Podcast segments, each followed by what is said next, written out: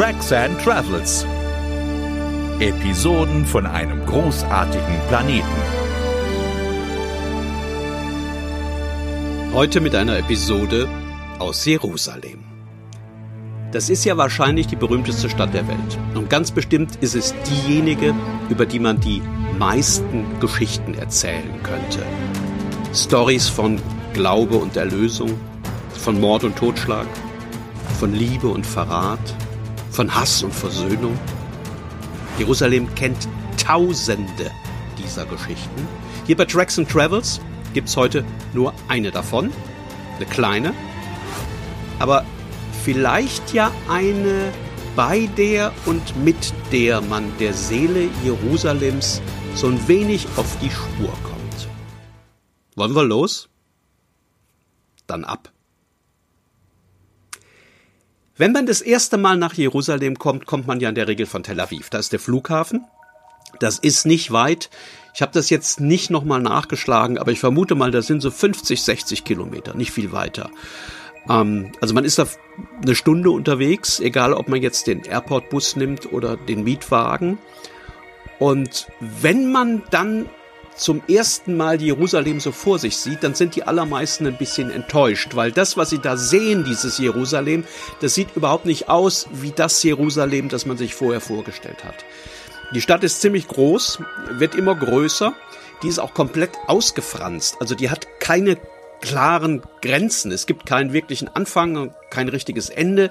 Die Häuser sind in den vergangenen Jahrzehnten noch immer weiter in die Hänge und die Hügel des Umlandes hinausgekrochen und haben es irgendwie geschafft, auch die kleinsten Lücken und Nischen zwischen den Bergen ähm, zu besetzen.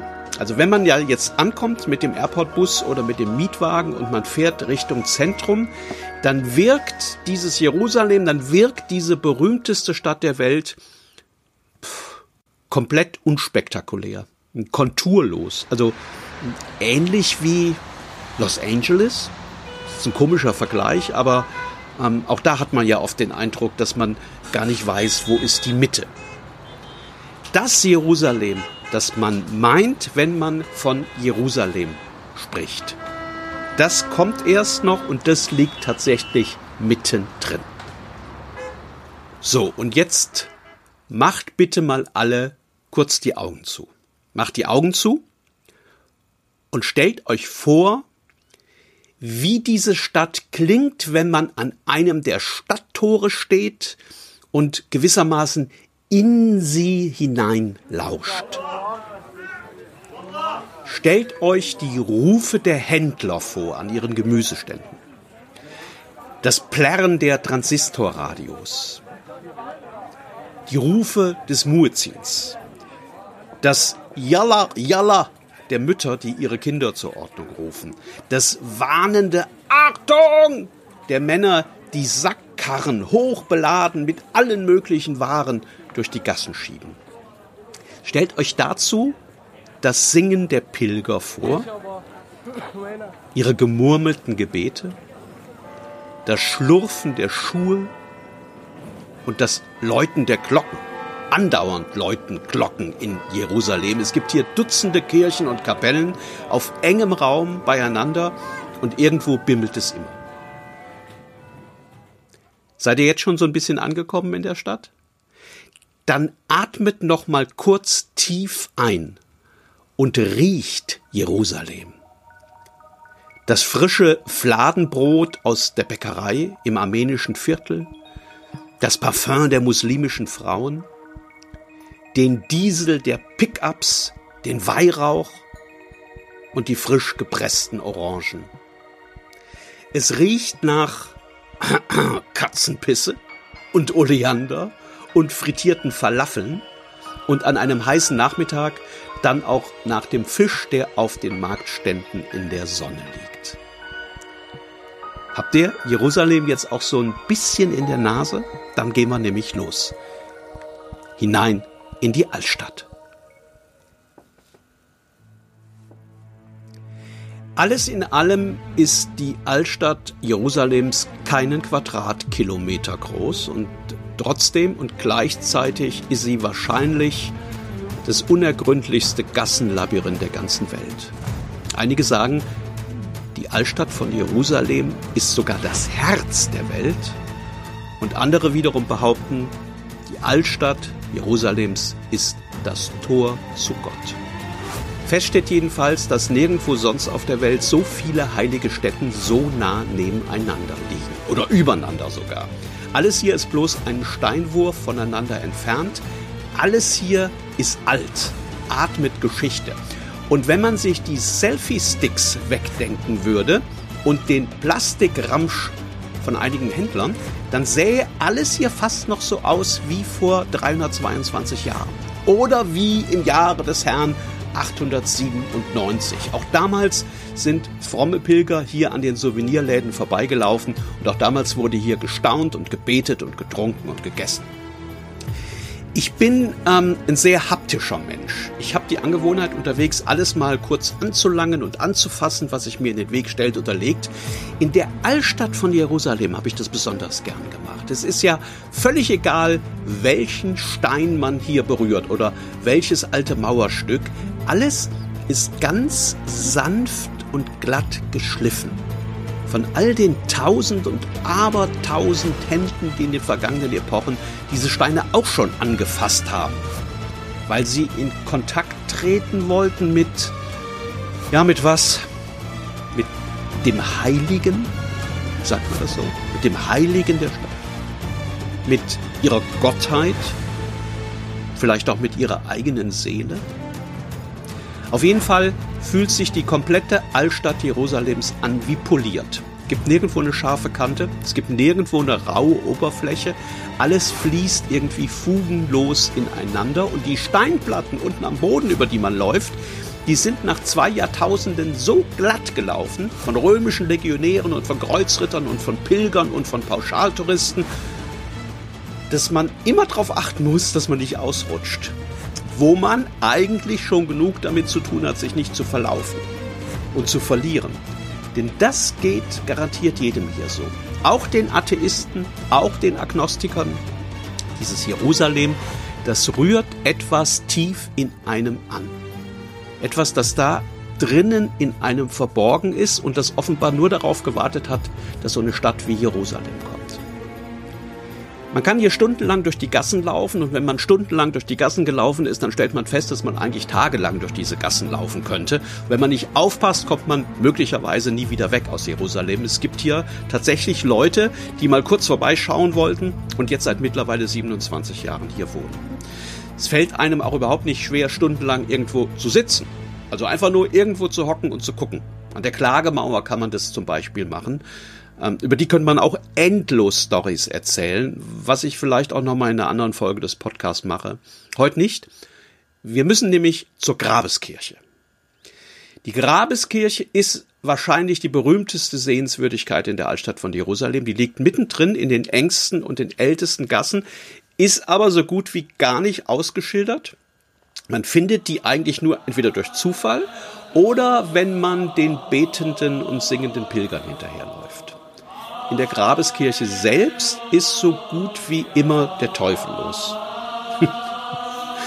das ist ein komisches Bild. Also in der Grabeskirche ist so gut wie immer der Teufel los. Die wollen einfach ganz, ganz viele Leute sehen.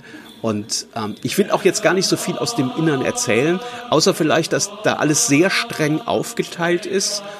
Ähm, die Grabeskirche wird von sechs christlichen Religionen beansprucht. Die haben alle so einen Teil im Innern und, und weil die nicht wirklich groß ist, haben die alle so ganz kleine Terrains zugesprochen bekommen, die klar abgegrenzt und auch streng bewacht sind. Also beispielsweise der Franziskanerorden, der hat eine Ecke für sich, die syrisch-orthodoxe Kirche eine andere gleich nebendran.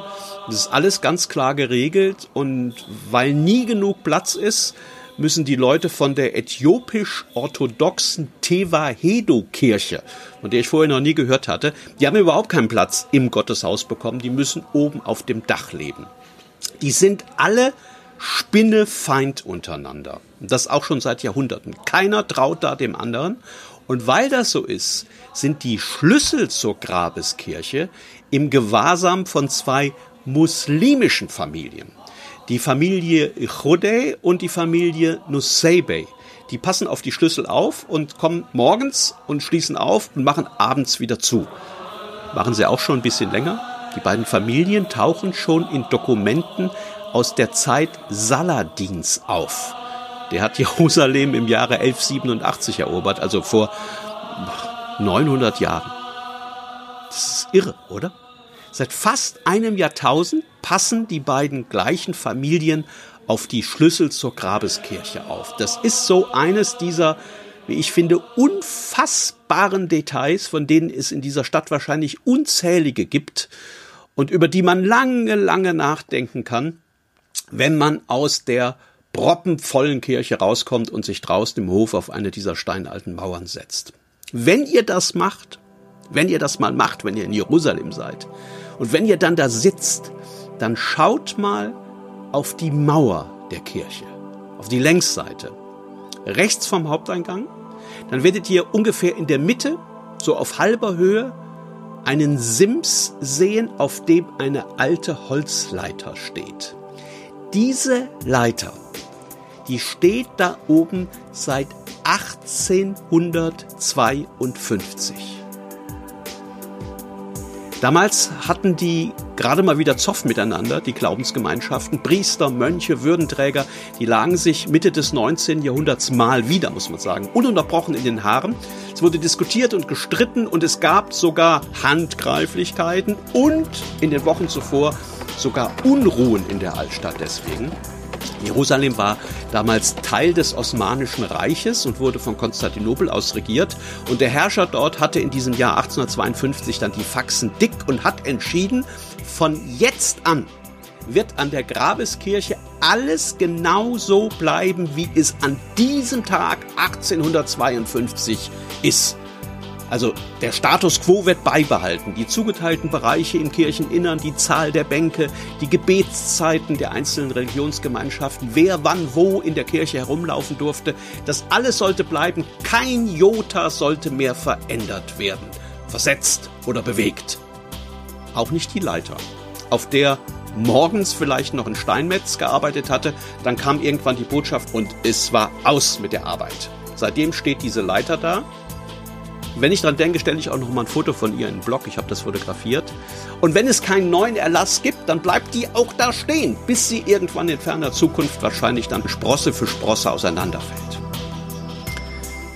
Und diese Leiter, finde ich, diese Leiter, die da seit 1852 auf ihrem Sims steht, die erzählt einem mehr über Jerusalem als jeder Reiseführer über diese unglaubliche Stadt über die also Bibliotheken voller Bücher geschrieben worden sind und in der doch niemand je die Wahrheit gefunden hat, obwohl sie hier jeder für sich beansprucht.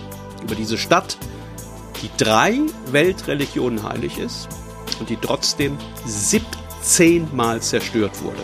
Vielleicht auch gerade deswegen.